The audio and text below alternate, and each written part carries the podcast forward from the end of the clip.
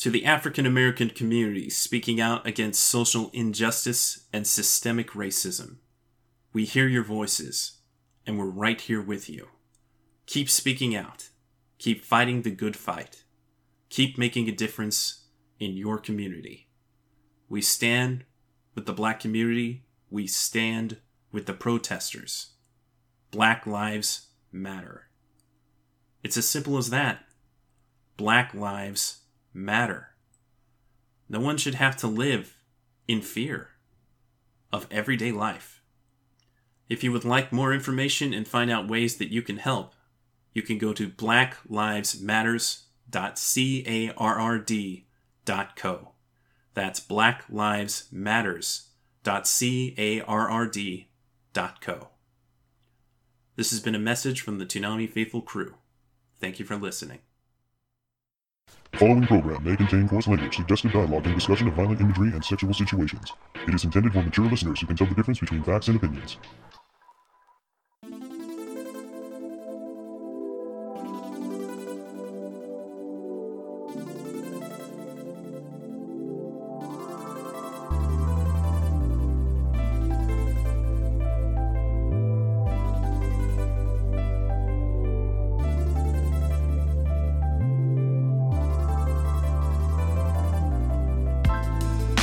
Hello and welcome to another episode of the Toonami Faithful Podcast. I am your host, Sketch.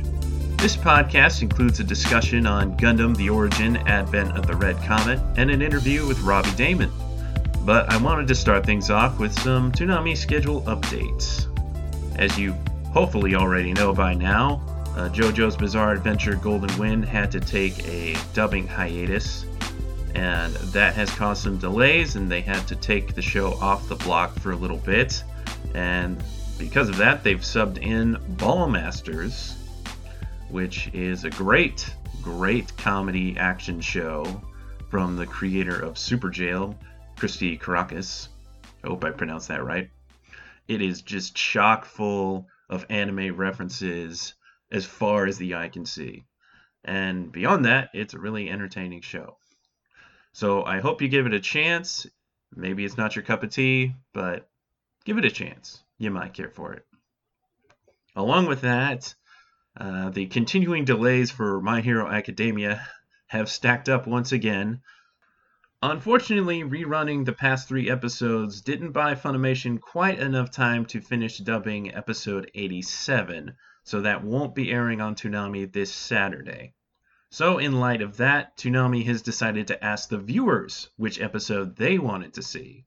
So they went on to Facebook and they asked the viewers which episode of My Hero Academia they wanted to see, and the winner was episode 49, One for All, which notably includes the final showdown between All Might and his nemesis, and the iconic United States of Smash! So if you haven't seen it, you should definitely tune in. And hopefully you have seen it if you've been watching My Hero Academia up to this point. And it's definitely worth rewatching. That will be leading off Toonami this Saturday at midnight, followed by Paranoia Agent, Mob Psycho 100, Black Clover, Ballmastrz, and finishing off the night is Naruto Shippuden. The good news is episode 87 will be finished fairly soon. It's supposed to be streaming on Sunday, and that could potentially mean that it will air on Toonami next week. However, they may wait until episode 88 is also dubbed so they don't have to keep kind of going back and forth between a new episode and a rerun. But we'll see how things work out. So that should get you up to date on Toonami's recent schedule changes. And with that, I'm going to kick it over to a segment that I recorded with my dear friend Darrell and our very special guest from the Manga Mavericks podcast, Lum Ranmayasha, as we discuss Gundam the Origin Advent of the Red Comet. And be sure to stick around after that segment for a special interview with Robbie Daymond, who was on Gundam the Origin that brought to you by our man on the floor, Daniel Limyoko, aka Anime Savior. And with that, let's suit up.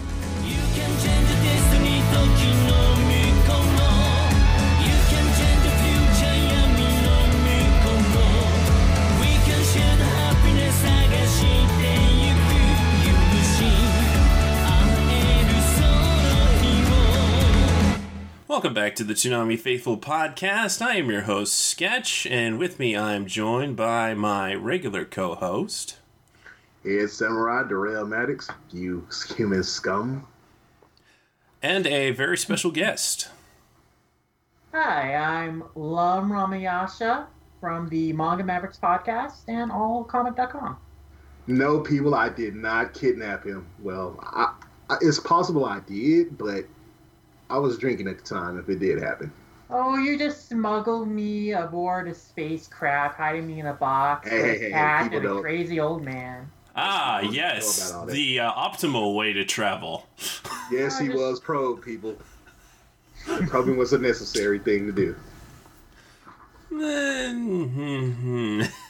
so the truth, the truth here is, my uh, fellow Toonami faithful cohorts uh, slept on a really good show, and most of them didn't end up watching it. So of course Darrell did because it's Gundam, and I did because it's Gundam.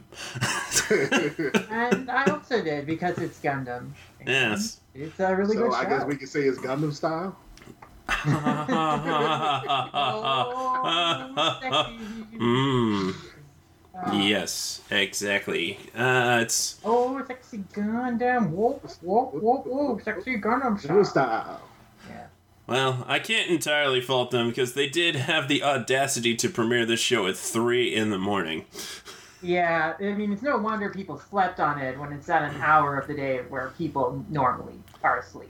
But you know, if people want to have 3 a.m. premieres, they gotta watch them. Exactly. Yeah. Personally, I'm.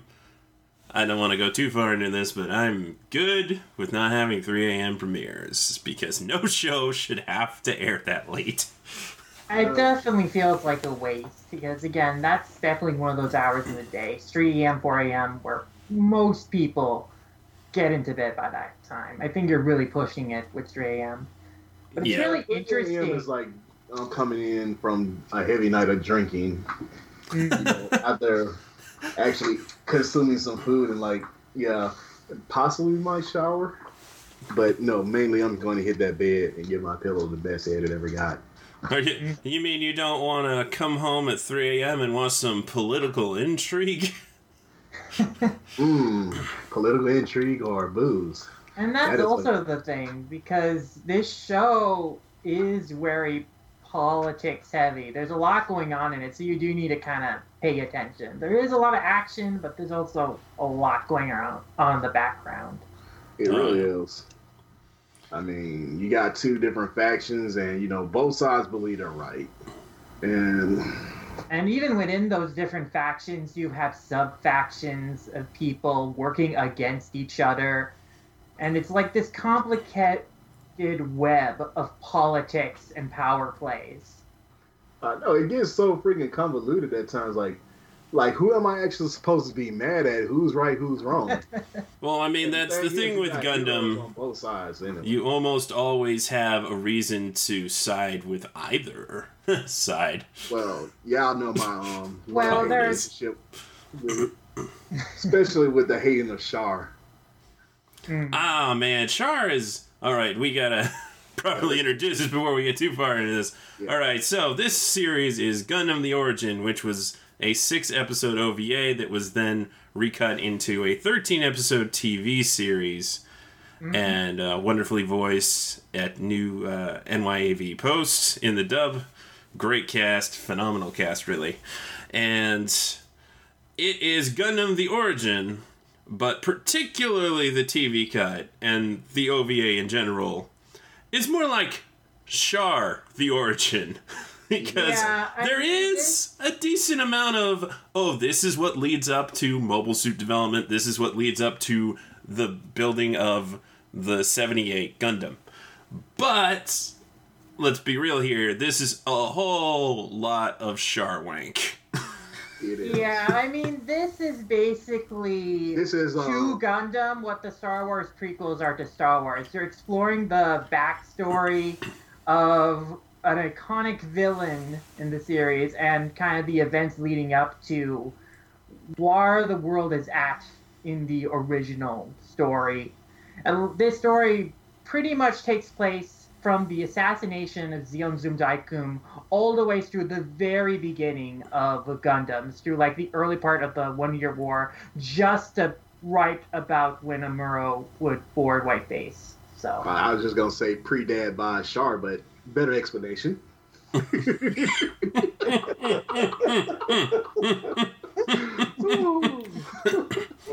Amuro, I am not your father. then what does that make us? Nothing, actually. And yet we will destined, destined to be together. I mean, they have a very deep spiritual connection as types. Sure. Yeah, they're also Eskimo brothers. Yeah. Yes, we even uh, get introduced to Lala in this series. Yeah. Ever so And- briefly. I mean, if any questions you've had about how characters met each other or how things came to be, this series basically explains it all. Uh, even if there are like some like winks that are like, okay, this is a little contrived. Like, oh, you know, Char and Garma were at Yunzun Daiku's funeral at the same time. Oh, Char and Amuro were in the same airport at the same time. They passed each other without even knowing. It's like, okay, I get it. But it's still fun. Fun stuff to kind of see the origins of and learn about. And some, like, I put in a lot of good fan favorites in here, and it's really fun to see all these characters explored in, the, in new context. Yeah, it really is. Yeah, I agree. I agree. So the crux of this is uh, Zeon Zum Deikun is uh, he collapses on the stand as he's about to give a very important speech, and Degwin Zabis are like, "I knew what my friend wanted, and I will take the fight from here." Um, meanwhile, uh, Jimba Ral, father of Ramba Ral, you know him, he uh, informs Astraia, the mistress of Zeon Zum Deikun, who has given him two heirs, Casval, the boy, and Artesia, the daughter. Uh, he informs them that it was most likely a assassination, though apparently, according to the novels, it may have been just overworking. but yeah, you kind of get a sense of that in the very couple opening minutes. Of Yeah, the first he's episode, where it's like really, he's uh, overworking himself and he's paranoid. Like you could believe that it was like a stress attack that did him in. yeah, Dude, I mean, seriously, he was like completely stressed out. He wa like you said, he wasn't sleeping, sleep deprived. Man, that plays a big, big strain on your heart. Trust me. Yeah. Staying up, baby, anywhere from seventy-two to ninety-two hours, man. Trust me, there's a big difference in how your heart. And think about it, if this dude was doing it like twenty-four-seven, nonstop, you know, because basically at this point he's fanatical. I mean, even the way he was talking.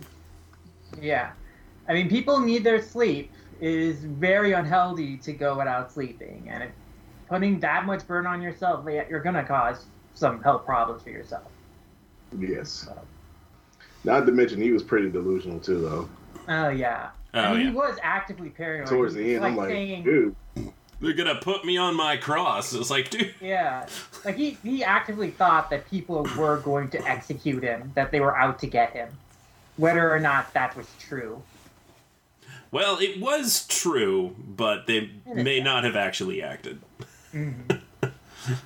At any rate, uh, yeah, so Jimba Ral is accuses the Zabis of murdering uh, Zum Deikun. And he does this in front of the kids, and Astraia's like, no, not in front of the children. It's like, no, the children must hear this most of all. I was like, this, I like this guy. so this is where Char's whole deal basically begins, as he is once Casval Rem Deikun, the heir of Deikun, and he and his sister are then spirited away to Earth ever so briefly before they end up on the Texas colony in the care of uh, Teabolo Mass. now, there's a whole lot of, as we mentioned before, different factions within factions that are going against each other. So smuggling them away is because uh, the Zabis don't want these kids to live, obviously, but they can't really do it, you know, out in the open, kill them. So they gotta have to, you know, massage their way into an assassination or two, and eventually they do manage to kill Jimba Ral. Uh, all the while, while Ramba Ral remains a faithful soldier, more or less. I mean, Ramba Ral is one of the most interesting characters here because he, uh, Oh yeah. he he has to, you know, play the faithful soldier, but he's also constantly working against Zeon in various ways, and you know, man, he is. He you know he takes his lumps. He's a man of duty. He feel he's very honor bound, and he's a soldier at heart. He's very driven by curiosity to kind of work under Dozle and test out the uh, mobile suits they're developing. Mhm. But you know, there is lines that he will not cross. Like he refuses to participate in the colony drop. So As any sensible person should. yeah, So that's a big thing that happens in this show that leads up to the conflict in the original Mobile Suit Gundam. The Zeons drop a freaking colony. One of their own colonies. They gas the colony, all the residents that are still on it, and just drop it on the Earth. And by the end of all this destruction, it wipes out about half the life on Earth. That is. Oof. it's we- one of the most harrowing, disturbing scenes. It really is like is. right before it happens we see inside the colony we see like you know people like going to shelters and things are like peaceful we get to know like this couple like one's a soldier and like talking with his girlfriend and how about they like to you know really move forward a relationship afterwards and then we see like cut to later like they've put in the gas and then it's become incredibly cold and people are like just dropping and like flies dying.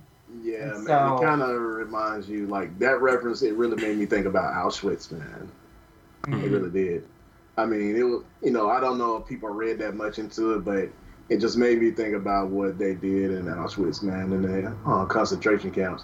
It may have not necessarily been on the same level as like you know the cruelty and what was going on, but it did have that undertone of like, hey, this is what they did in concentration. I mean, concentration camps. You know, these people were put in the chambers and you know they gassed them, and then basically what they did was they dropped the whole fucking colony on the earth. It was like the second impact. hmm It was a full scale crime against humanity. Like they murdered an entire colony of people so they can murder half the population of Earth. Like it's uh, Just to prove a point, man. Yeah. yeah.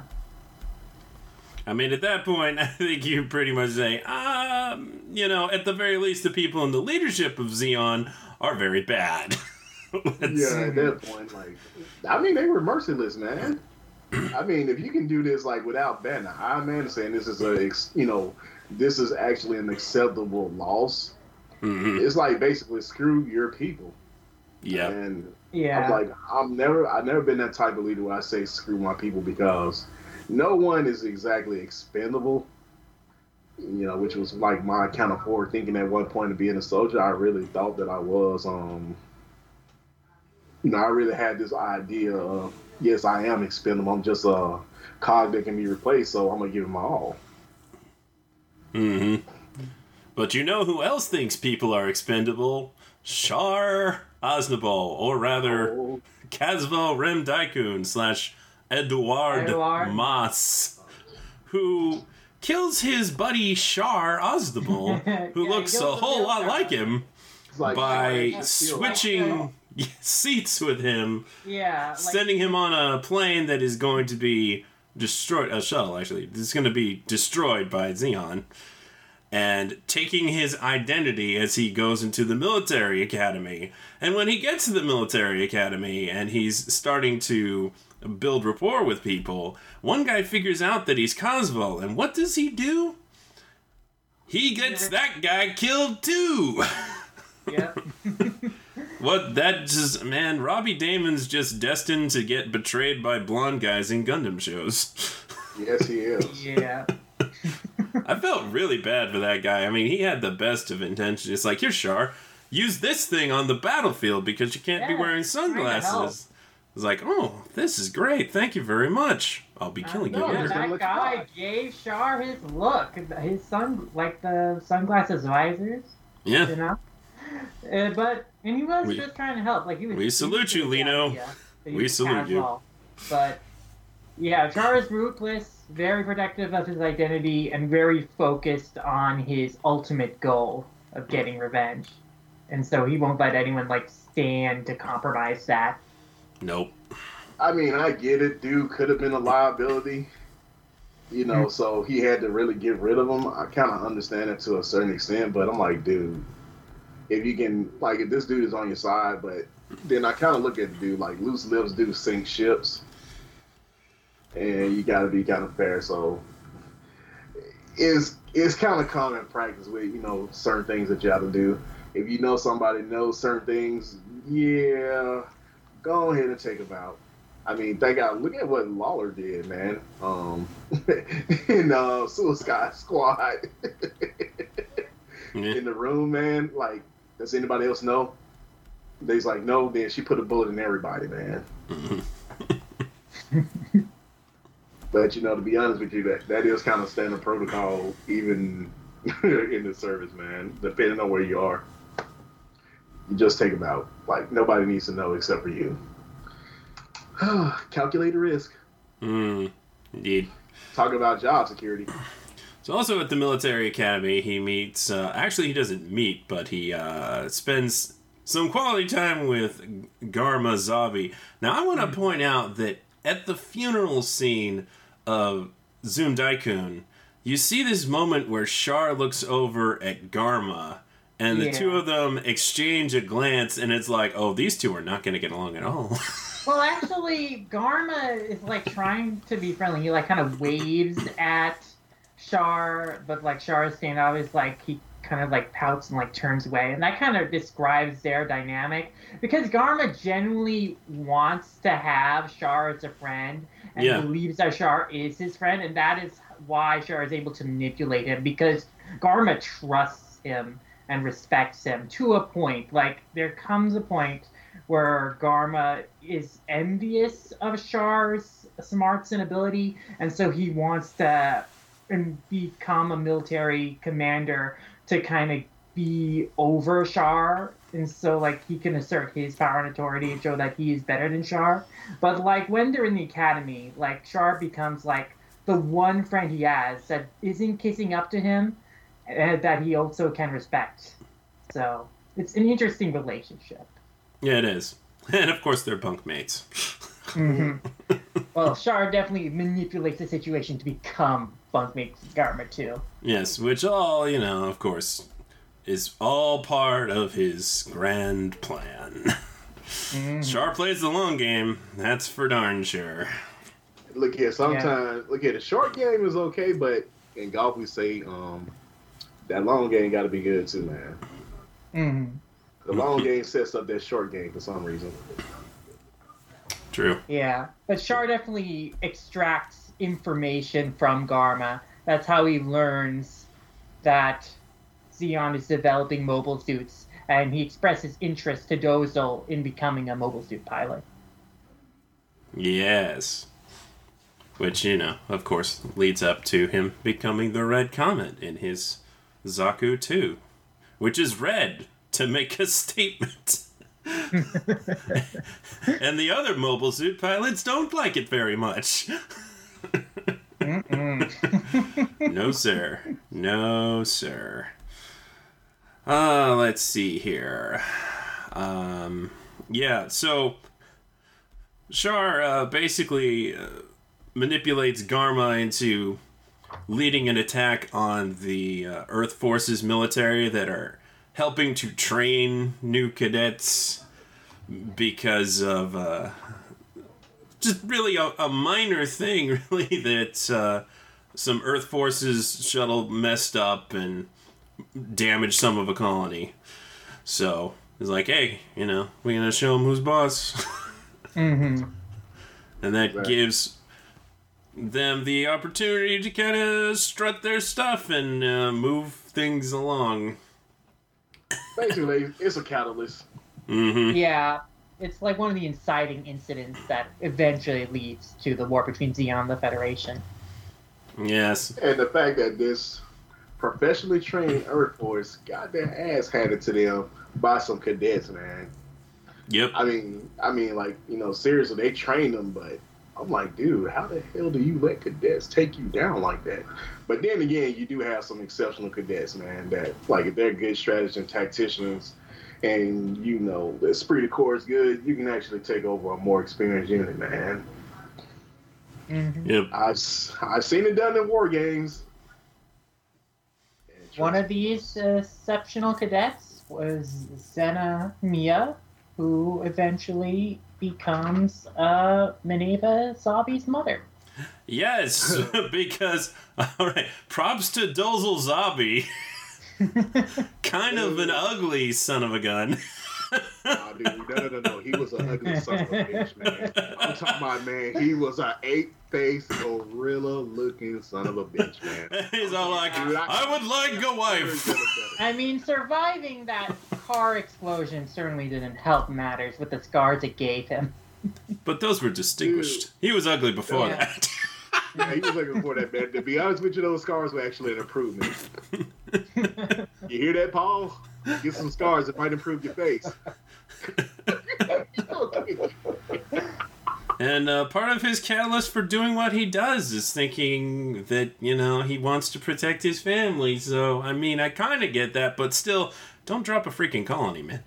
no. Yeah, I think one of the most affecting scenes in the show for me and how kind of disturbing it was was like after the colony drop, Dozle returns home to uh, Zena and Mineva, and then he's holding like little baby Mineva in his arms, and then he's he's like cuddling her, playing with her, and then he starts to think about like the fact that he's just killed millions of little babies like her, and he starts bawling and being hysterical, and then he works himself into thinking that all those it's not his fault that all those kids died, it's the fault of their fathers for not being strong enough to protect them.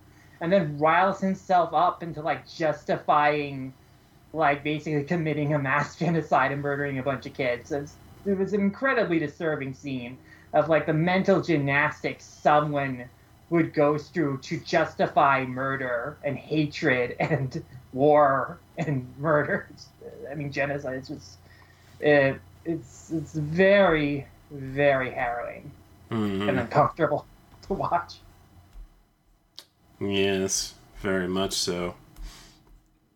And what feels like kind of a side thing in all of this is uh, you have the mobile suit development.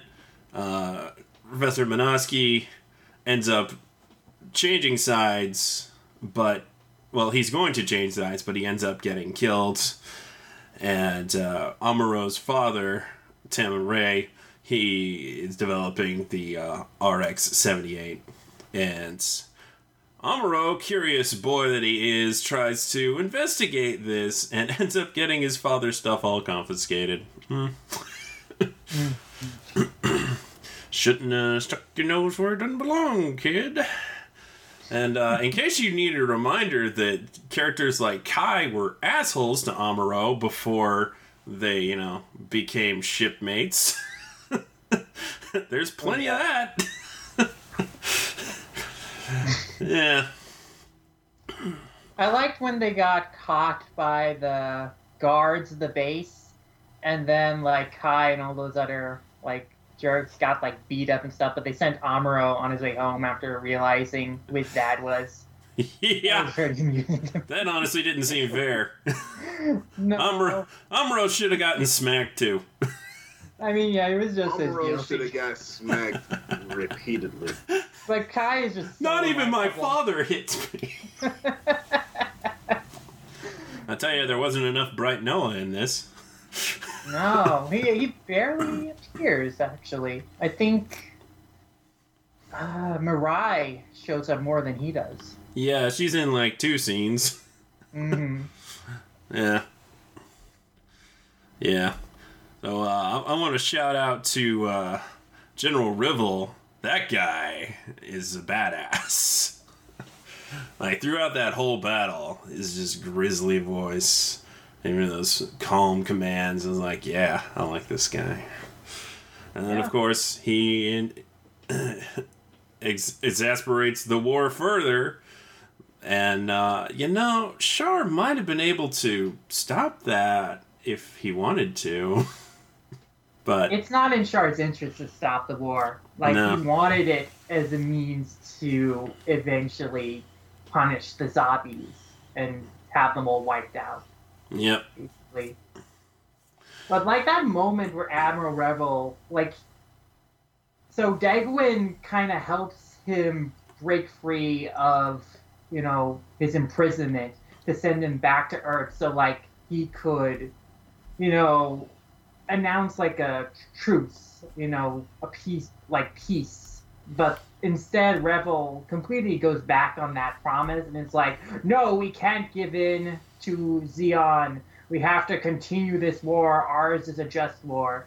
And it's just like the casualties to come and like the violence to come is like Mm. just out of the sake of like pride. It's like kind of astonishing.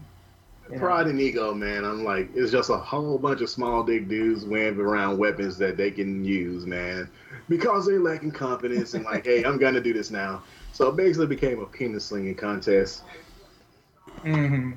and a couple of inches won. For the time being, at least, anyway. I mean, but seriously, that's what it is, man. It's like my stick is bigger than yours, so I'm finna use it, and I'm about to subjugate you. That's Yeah. what it all. In the end, man, it- that's what it always comes down to. It's just like one side believes they're right over the other, and then somewhere through history, it gets erased of actually what happens. And to be honest with you, to look at it, just to reference Gundam Wing, Endless Waltz, that's all it is because it history always repeats itself throughout Gundam. Like Mhm. they, you know, okay, we have this momentary point of enlightenment and peace, and then next thing you know, the shit starts right over again. But that's Yeah. Gundam for you. Like nobody has learned the lesson yet. There are no winners and losers in this. Everybody freaking loses. yeah. Yeah. Yeah, I feel like the promise of the new type is really like people being able to connect with each other spiritually and through empathy, and that potential that people talk about is never fully actualized because the wars continue, and then those talents and that you know perceptiveness is wasted in the effort of destroying other people. So. Mm. I mean, ultimately, Tomino's whole message with Gundam, really the entire team of Gundam as a whole, is that war is bad and nothing productive can come of senseless conflict in which the only goal is like for purely selfish political, social, economic gain. Exactly. That's all it's for. And the thing is, like, it's the people that actually lose because the higher powers are the ones that are reaping the most benefits out from it. I mean, even the people that's on the lower class of the um, winning side, they don't really get much out of it except the satisfaction of, hey, I'm on the winning side, so I can treat this particular group any kind of way I want to. But eventually they get tired of it, then the group get the, the weaklings get stronger, and then you know it subjugate them, or you come to some kind of peace for a second, and like you said, it's war is bad, and it just like I said, it rails right back up again to the same old story. And I think that's what it's kind of gone to me. It's like. It's just like, look here, if you haven't learned your lesson now, and you continue to do these things, this is what's going to keep happening over and over again. Mm-hmm. Anything else? I think we can kind of stretch it out as much as we can. Um, There's a lot of little things that happen in the show. I They- feel like really bad for Sayla throughout the show. oh man, Because yeah. she, you know, this all happens when she's still a really young girl. She loses her father, then she separated from her mother. And then her cat dies, and eventually your brother leaves her, and she's all alone. And then the home she was living in and the people you know she was living with are all attacked, and they all get killed too. And then it's, she's just on her own, and so she has a really hard life, of just trying to have to protect herself and fend for herself without anyone else to support her. Mm-hmm. And then she just has to cling to the hope that her brother is still out there somewhere. And Oh, so, he out there. so tragic. Hmm.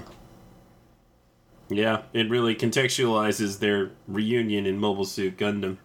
But I, I have to say, Sayla was amazing in that uh, moment where she returns home to uh, to assist uh, Teabolo, who had grown ill, and you know the the riots break out, and she you know she just takes charge, gets everybody to fight back, and man, she is good with Oh, that yeah. old gun. Wow.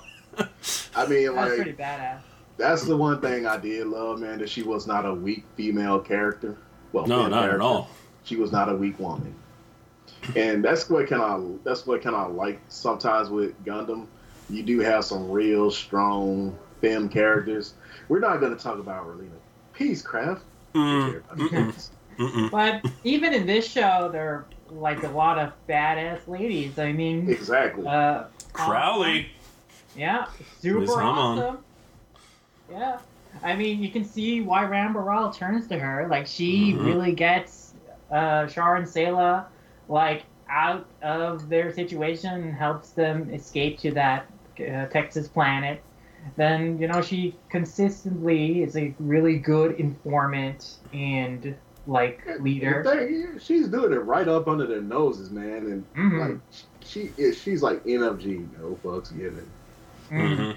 and the she takes and she takes no shits from anyone like when those two guys that you know they hired to impersonate fed soldier soldiers to you know drive the tank are like asking for more money and then try to force her into you know having sex with them she like just kicks their ass. And then when one of the guys like pulls a gun on her she's like don't you even try. You know full well that you can't fire that in here. So And then those I guys practically piss their pants when they get in real trouble. oh yeah. Like love that. Meanwhile, little Casval up there is shooting that gun take like like he knows what he's doing. Dude, some people just born with it, man. They got the stuff from day one, man. Seems like it. I mean, jeez. They're all like debating over like, don't do it, don't shoot him, it's gonna make things worse. Somebody shot it. Who shot it? Did the kid? Dude, Crazy it was kid. just a moment from Harlem Nights, man. Wow, you are really unlucky with kids. I mean, Yeah. but Origins was, but you know, I gotta talk about the animation. It was so pretty. Oh, Oh, yeah. it's It was so, glorious. so pretty. I mean, like it was so easy on the eyes, man. It was like just you look at it and you just relax, like you're not straining your eyes. uh, the Mhm. character animation is absolutely beautiful like so expressive so fluid like i was just consistently blown away by its quality especially since you know these are fairly uh, detailed character designs so like the fact that they can move so well and express so well is just absolutely outstanding like That's they that poured a OVA lot of budget. passion into it. oh definitely I mean, it's like you don't really see that a lot these days. Like, you know, you see good character design, but you know, but like sometimes you just have that animation that just like sticks out above the rest. You know, that's the reason why I said Origins was like, you know, up there with um Unicorn when I look in the um, animation department, you know, styling and the art and everything. How it just, like you Mhm. said, just like it flows, it, it's there. It just makes me want a remake of the original Mobile Suit Gundam so much. I know. I mean, yeah, I mean, there's more Gundam the origin manga. Like, it retells the original story. You could uh, use that as the foundation for a new adaptation. Yeah. Exactly. I mean, that's the reason why, like, people's like, well, I don't like Gundam, but you try to remind people there is a Gundam out there for everybody, and I do mean everybody. Mm. I mean, there are so many different kinds of series. So, I mean, if you want something super silly, you can go for G Gundam. If you want something a little more child friendly, you can go with Build Fighters.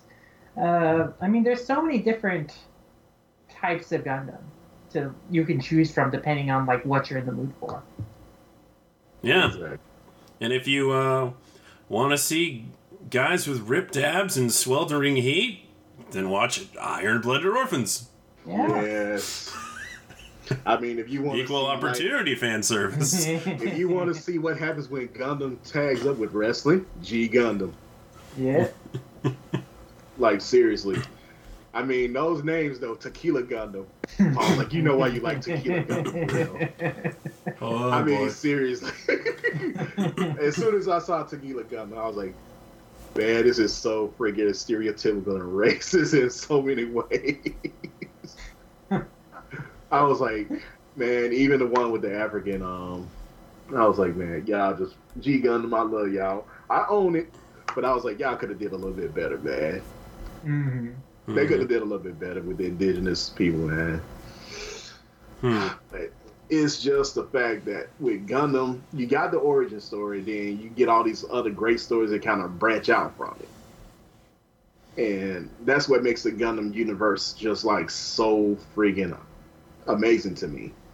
Because you have all these different stories, but in some way they tie back in together just a little bit, you know, but everything is still a separate entity in its own way. But it's still giving you that same message and still giving you that Gundam feel that you're used to. Mm-hmm. Mm-hmm. Anything else, babe? Well, I I do want to point out we already mentioned that that uh, that young couple that were involved with the colony drop just as bystanders. But there's actually a couple more moments in this series where they just kind of show other people involved, and you know they they you know they just die, like Yeah. Ryu Jose, who uh, is just trying to park his spaceship for whatever reason. He's in the middle of the battlefield, and oh boy, both him and his buddy get, you know, wrecked. Sad. Shout out to Bryce Papenbrook for that really gruff voice. I was like, is that Bryce? I think that's Bryce. sure enough. so it was amusing to hear Bryce trying to do these deep, gruff voices. It's like, come on, Bryce, what are you doing? We know you ain't got that deep voice like that, Bryce. But bless your heart, it is amusing when you do it. Bless your heart. Oh, yeah. And of course, you see, I would say cameos of various other, uh, I was like, doesn't Dren not show up till like the very end there? But that's, that's, uh, the, the guy in charge of the ship that Char's on in uh, Mobile Suit Gundam. So, I think so. Yeah. Yeah. Very good stuff. A very pretty show. If you have not seen it, you can watch it in multiple forms. I would honestly recommend just watching the OVAs. If Yeah, the. TV cut cut stuff out. Yeah. of, Yeah. uh, But. I will say that this TV cut is much, much better than Unicorns. Oh yeah, I mean they chose like good cliffhangers for all the episodes, or at least good places to end them. So like Yeah. each episode felt like kind of cohesive, like it had its beginning, middle, and end point to them. So it didn't Mhm. feel like disconnected or like you were stopping in like the middle of something. Like it often felt with the unicorn cut. Yeah, the the unicorn cut would occasionally the episode would end and be like, oh, whoa, what, what just happened? credits. Okay, oh, okay. Which was only exasperated further on the Toonami version because the credits would be so abrupt. yeah. So this was a much more viewable experience, in, in my opinion. But if you have the choice, just watch the OVAs. They're even more widely available. It's on Hulu. Hulu. It's on Funimation. It's on Crunchyroll. I think it's on Netflix. Maybe it's on sure. multiple things at any rate. Yeah, But definitely watch it. It's yeah. it's a good place to start if you want to begin the Gundam journey, as it were. Yeah, I mean, it I is the beginning. feel it's best enjoyed kind of as a prequel. Like, I feel like your appreciation is heightened if you are already familiar with Gundam and you can recognize, oh, Like the Star Wars prequels.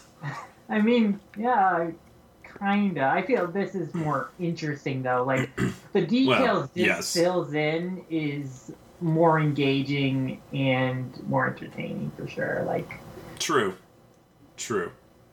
Like you you definitely lose out on the mystery of who is Char and who are who who's Sayla and various other characters if you see this before seeing Mobile Suit Gundam.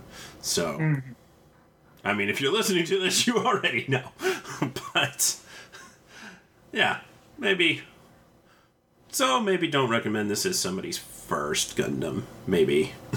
But Nah, I wouldn't recommend this as somebody first Gundam. Um, let's see. I'd probably suggest Wing.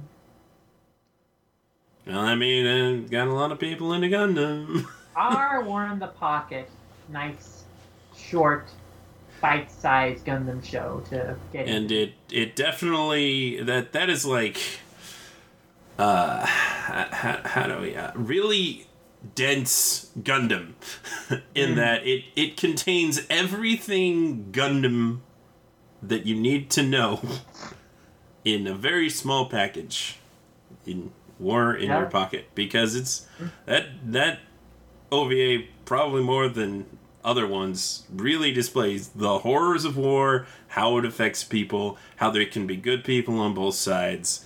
It's really intriguing and really good. So, Mhm. pick it up. They put out the Blu-ray, right stuff. I got it. Go me. Oh, it's time to go spend some time with Bay now. Haha. Haha. Got reason to get me over to your house, Bay. As if you didn't have reasons before. I know. But now you have more. A whole six episodes worth. I know, right? the best six episodes of our lives. Okay, so Lum, you want to tell folks where they can find you? Sure, you can find me at Lum Ramayasha on Twitter, and a variety of places by that name, AniList, Animation Revelation, wherever it's Lum Ramayasha, that's where you can find me. And you can check out my podcast, the Manga Mavericks Podcast. We're a podcast that discusses manga as a medium as an industry. We have several rev- uh, reviews and retrospectives on a lot of great manga series, like Shaman King and Banana Fish, and we got some cool stuff coming up. We got episodes on Yu-Gi-Oh! and Dragon Ball coming out in the next month. We also have interviews with industry professionals like uh, Jason Thompson, On Takahashi. So a lot of cool stuff we're doing, and you can find that, you know, on whatever podcast app or platform of your preference, be it Apple Podcasts, Spotify, whichever. And we're on social media at Mong underscore Mavericks as well. And uh, I also write manga reviews for all-comic.com, so you can check those out there as well. Mr. Jarrell, where can they find you? Well, you can always find me at ukami underscore samurai7 at twitter.com. And that's pretty much it these days. Y'all know I've been kind of low key on Twitter a lot these days, but you know, you might catch me in the uh, Discord too, the 200 Faithful Discord, but not lately.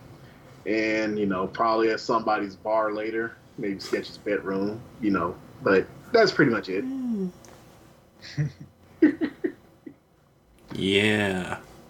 You can find me at Sketch1984 on Twitter, and you can find my other regular co host at Paul Pascrillo. And, uh, yeah, bug him. Yeah, hey, that fucker. Bug him and tell him that he missed out on a great show, that being Gundam the Origin Advent of the Red Comet. At least the OVA makes a point who's like, yeah, this is about Char. For real. Yeah. I mean, the TV cut makes it very clear This is about Char. Fucking hate you, Char. That guy has three names. Asshole Supreme. And more if you count the middle names. Oh yeah. I mean, there's more in the shows after this. Quattro Bajeena. Ah, yes, Quattro Vagina. Uh, it's, just- it's like, seriously? the the names in Gundam shows. The names, man, the names. Very crazy ones. Uh, we're never gonna get Zeta Gundam on Toonami. Well, maybe it's they can too old. Yeah, maybe you know, maybe one day they'll make a remake. Maybe. I don't know. Uh, Zeta Gundam, the origin. I guess that would just be the original Gundam, though. Hmm. Hmm. Hmm. Well, thank you for listening to our Gundam the Origin segment. We realize that it is long overdue, but here it is. And with that, we return you to the rest of the podcast.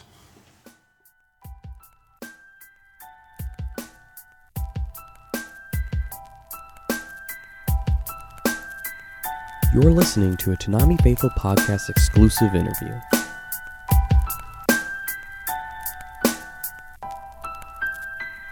What's up, Toonami Faithful? My name is Daniel Mhoko, also known as Anime Savior, and today I'm hanging out with Robbie Daymond, who's uh, the voice of many uh, characters like uh, Well, let's see. We're here at the Viz booth. So uh, for Viz, uh, Tuxedo Mask and Chrollo. Uh, let's see. Mumen Rider, Mitsuki, but outside of that, Prompto, Final Fantasy 15, Akechi, Persona 5, all sorts of stuff, guys. Thanks for agreeing to meet up with me. It's it might be a little noisy. We're here on the con floor, but that's that's Comic Con for you. Yep. oh yeah, you also voice uh, Gaelio and Gundam, Iron Blooded Orphans, and Ide and Fula Kuli as well. Yeah, that's true. There's a lot of anime out there. If they want, they can just check out my IMDb. Yeah. So uh, we've been, yeah, you- we've seen you've been voicing a lot of uh, characters lately. Uh, seeing you as one of the rising stars in the anime uh, uh, voice acting, as well as cartoons and video games. But of course, as many uh, actors and actresses will tell you, it could be a long, it could take a long time for an actor to break into this scene, much less be a household name. What, what, and what, when and what made you decide to pursue this craft of voice acting, and how did you get here today? Well, uh, I've been acting almost my almost my whole life. I was started as a professional actor when I was ten, and then I went to college for acting, and then I went to grad school, uh, knowing how unlikely becoming a professional actor would be, uh, and yet here I am. So um, I, I did all of that, and then I came out to Los Angeles in 2007. Did a little bit on camera, and in uh, 2009 I started to pursue voice acting. So about 10 years ago, and uh, I just always uh, have been a a, a fan of cartoons and anime and video games, and uh, it just seemed like a good fit for me to be able to apply my sort of knowledge to that to it to a new kind of acting. Uh, we've seen quite a few of your uh, work on Toonami, such as Gaelio, uh, Mumen Rider, Chrollo, Ide, and Mitsuki, among others. Uh, what uh, have you uh, have you seen the Toonami block prior to getting cast in all these roles? Uh, do you consider yourself a Toonami faithful? Oh, absolutely. I'm older than you, so I'm OG Toonami faithful. I was watching back when it was uh, Cowboy Bebop and a bunch of other classic shows. When I was in high school and college, it was the Dragon Ball Z Cell Saga.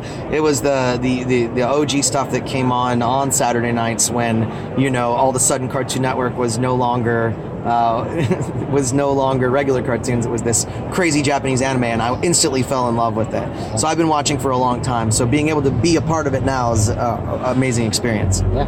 When I personally first heard of you, uh, you were you were basically cast as a tuxedo mask in Sailor Moon Crystal and the Viz redub. So uh, while you've yet to see Sailor Moon return to Toonami just yet, uh, how did it feel nonetheless to have a role in one of anime's most iconic franchises? Well, that was my first anime. So uh, I had been doing cartoons and commercials and audiobooks and games for a while, and uh, I really wanted to sort of tap into this world. So I, I sent out a message to a studio owner that I know and said, "Hey, I know you guys cast anime. If you see anything, let me know."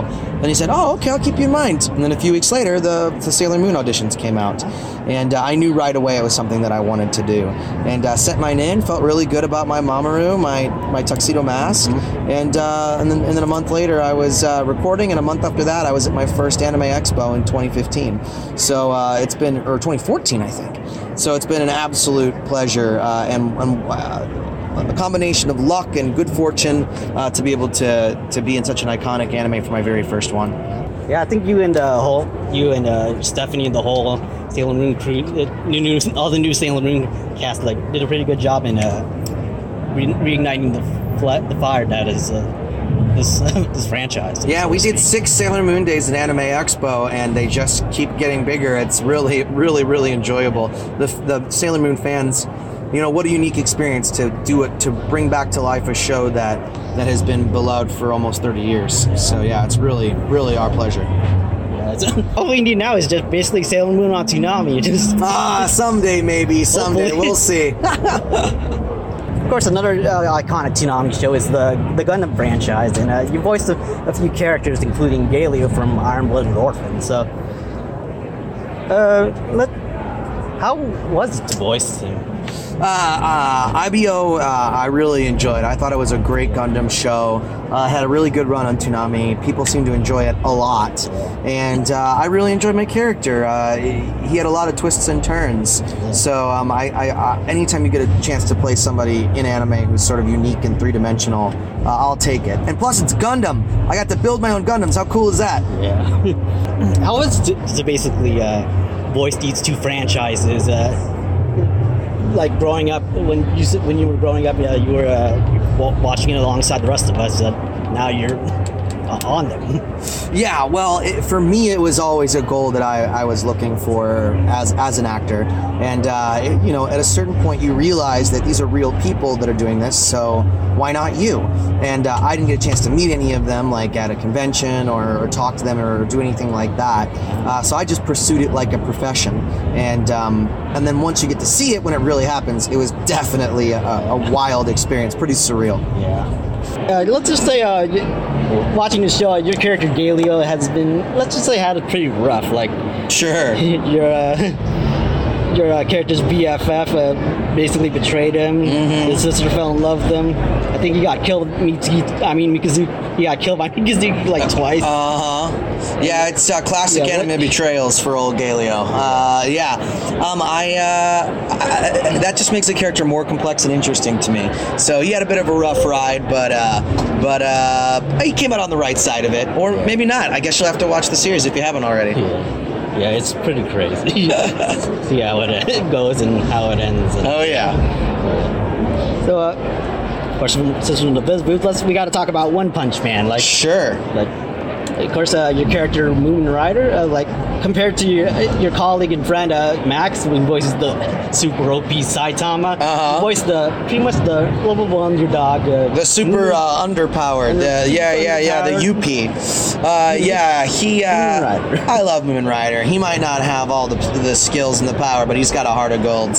Uh, I think that's why he's a fan favorite character, and uh, I love being part of such a fun, iconic, ironic uh, show. It's really, really, really really enjoyable. I like Mumen Rider. He's he's my favorite. yeah yeah like uh, one of the things that really got to me about Devastator's character is his determination like when he was fighting I for- forgot what it was the Sea King Oh yeah, the Sea King. Yeah. Oh my, oh my god! How did I, I, I, can't imagine how how he managed to hold them hold off hold them off for so long. Hey, come on, man! He saved Genos, Genos' life. Yeah. He held him off for just long enough for Saitama to get there.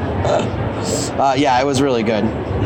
What, what, are your personal uh, feelings about uh, his character in this uh, suit in this uh, su- superhero world? Oh, I, I, I like the idea of anybody can be a hero, but of course it's One Punch Man, so it's a parody, and uh, and yes, anyone can be a hero, but not everybody has the skills to back it up. Yeah. So uh, I like that they that they temper that that idea with a little bit of uh, a little bit of irony.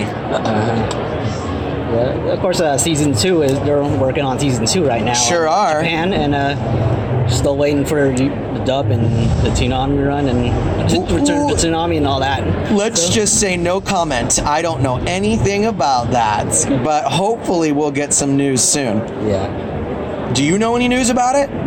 No, all, all I know is they're just wrapping up season two. Well, I probably know in. just about as much as you do. yeah. Uh, about a year ago, you voiced uh, Hitomi's boyfriend Ide in Furikuri Progressive. Uh, Yes.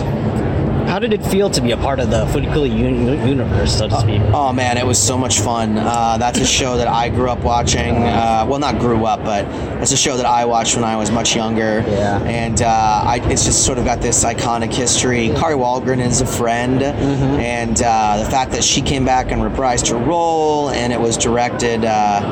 It was directed at uh, with Stephanie and, and, and all of that. Uh, it was just a really great experience. And then to see it come back on Toonami, it, it was a nice wave of nostalgia and a reboot at the same time. Yeah.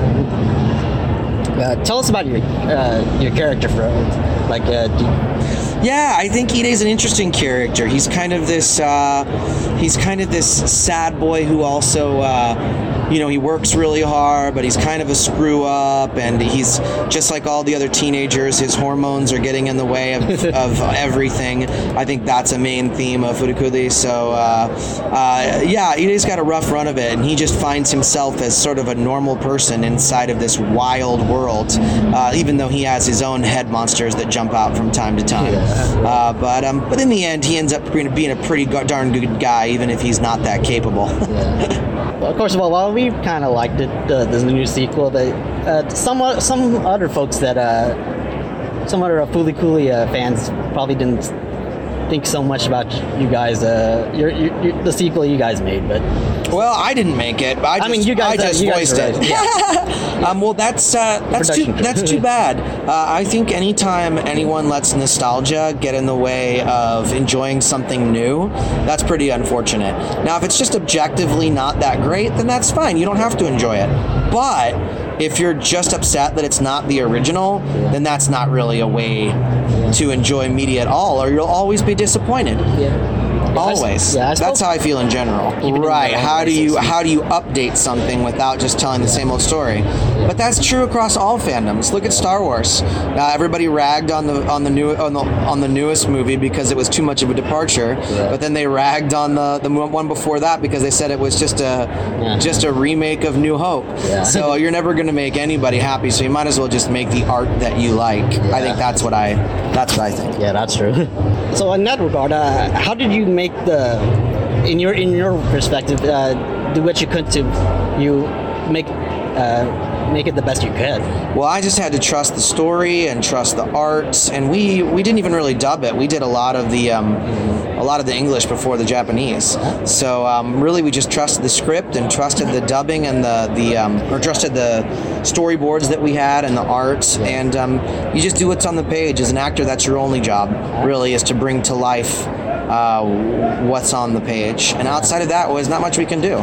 So we just gave the best performance that I could possibly try and give. I think you and uh, doing you and Xanthe did, did, did a great job. Oh, thank you so much. Xanthe's great. yeah. she- and Allegra Clark. Yeah, She's Allegra, awesome. yes. She, just, she did a great Yeah. job too. Great antagonist Yeah. to uh, to Haruko. Full cast, really. Yeah. Uh, and of course, uh, re- more recently, you've been voicing Mitsuki in uh, Boruto. Yes. How did how does it feel to uh, be voicing this character, in, this new character in an iconic franchise? Well, I came up as uh, I came up on Naruto. Like I loved reading the mangas. I was super into it when it first released. It was magic. Yeah. And then I joined anime, and I thought, oh, that's it. It's too late. I'm done. There's they're done with Naruto. They're not going to dub anymore. and then I somehow snuck in Naruto the Last, that final movie, Uh. and I was like, oh, I got in right at the end. Well, I guess I made it. And then uh, a few months later, they put me in Boruto. So I went, oh man, I really am here. So crazy, you know, 60, 70 something episodes later,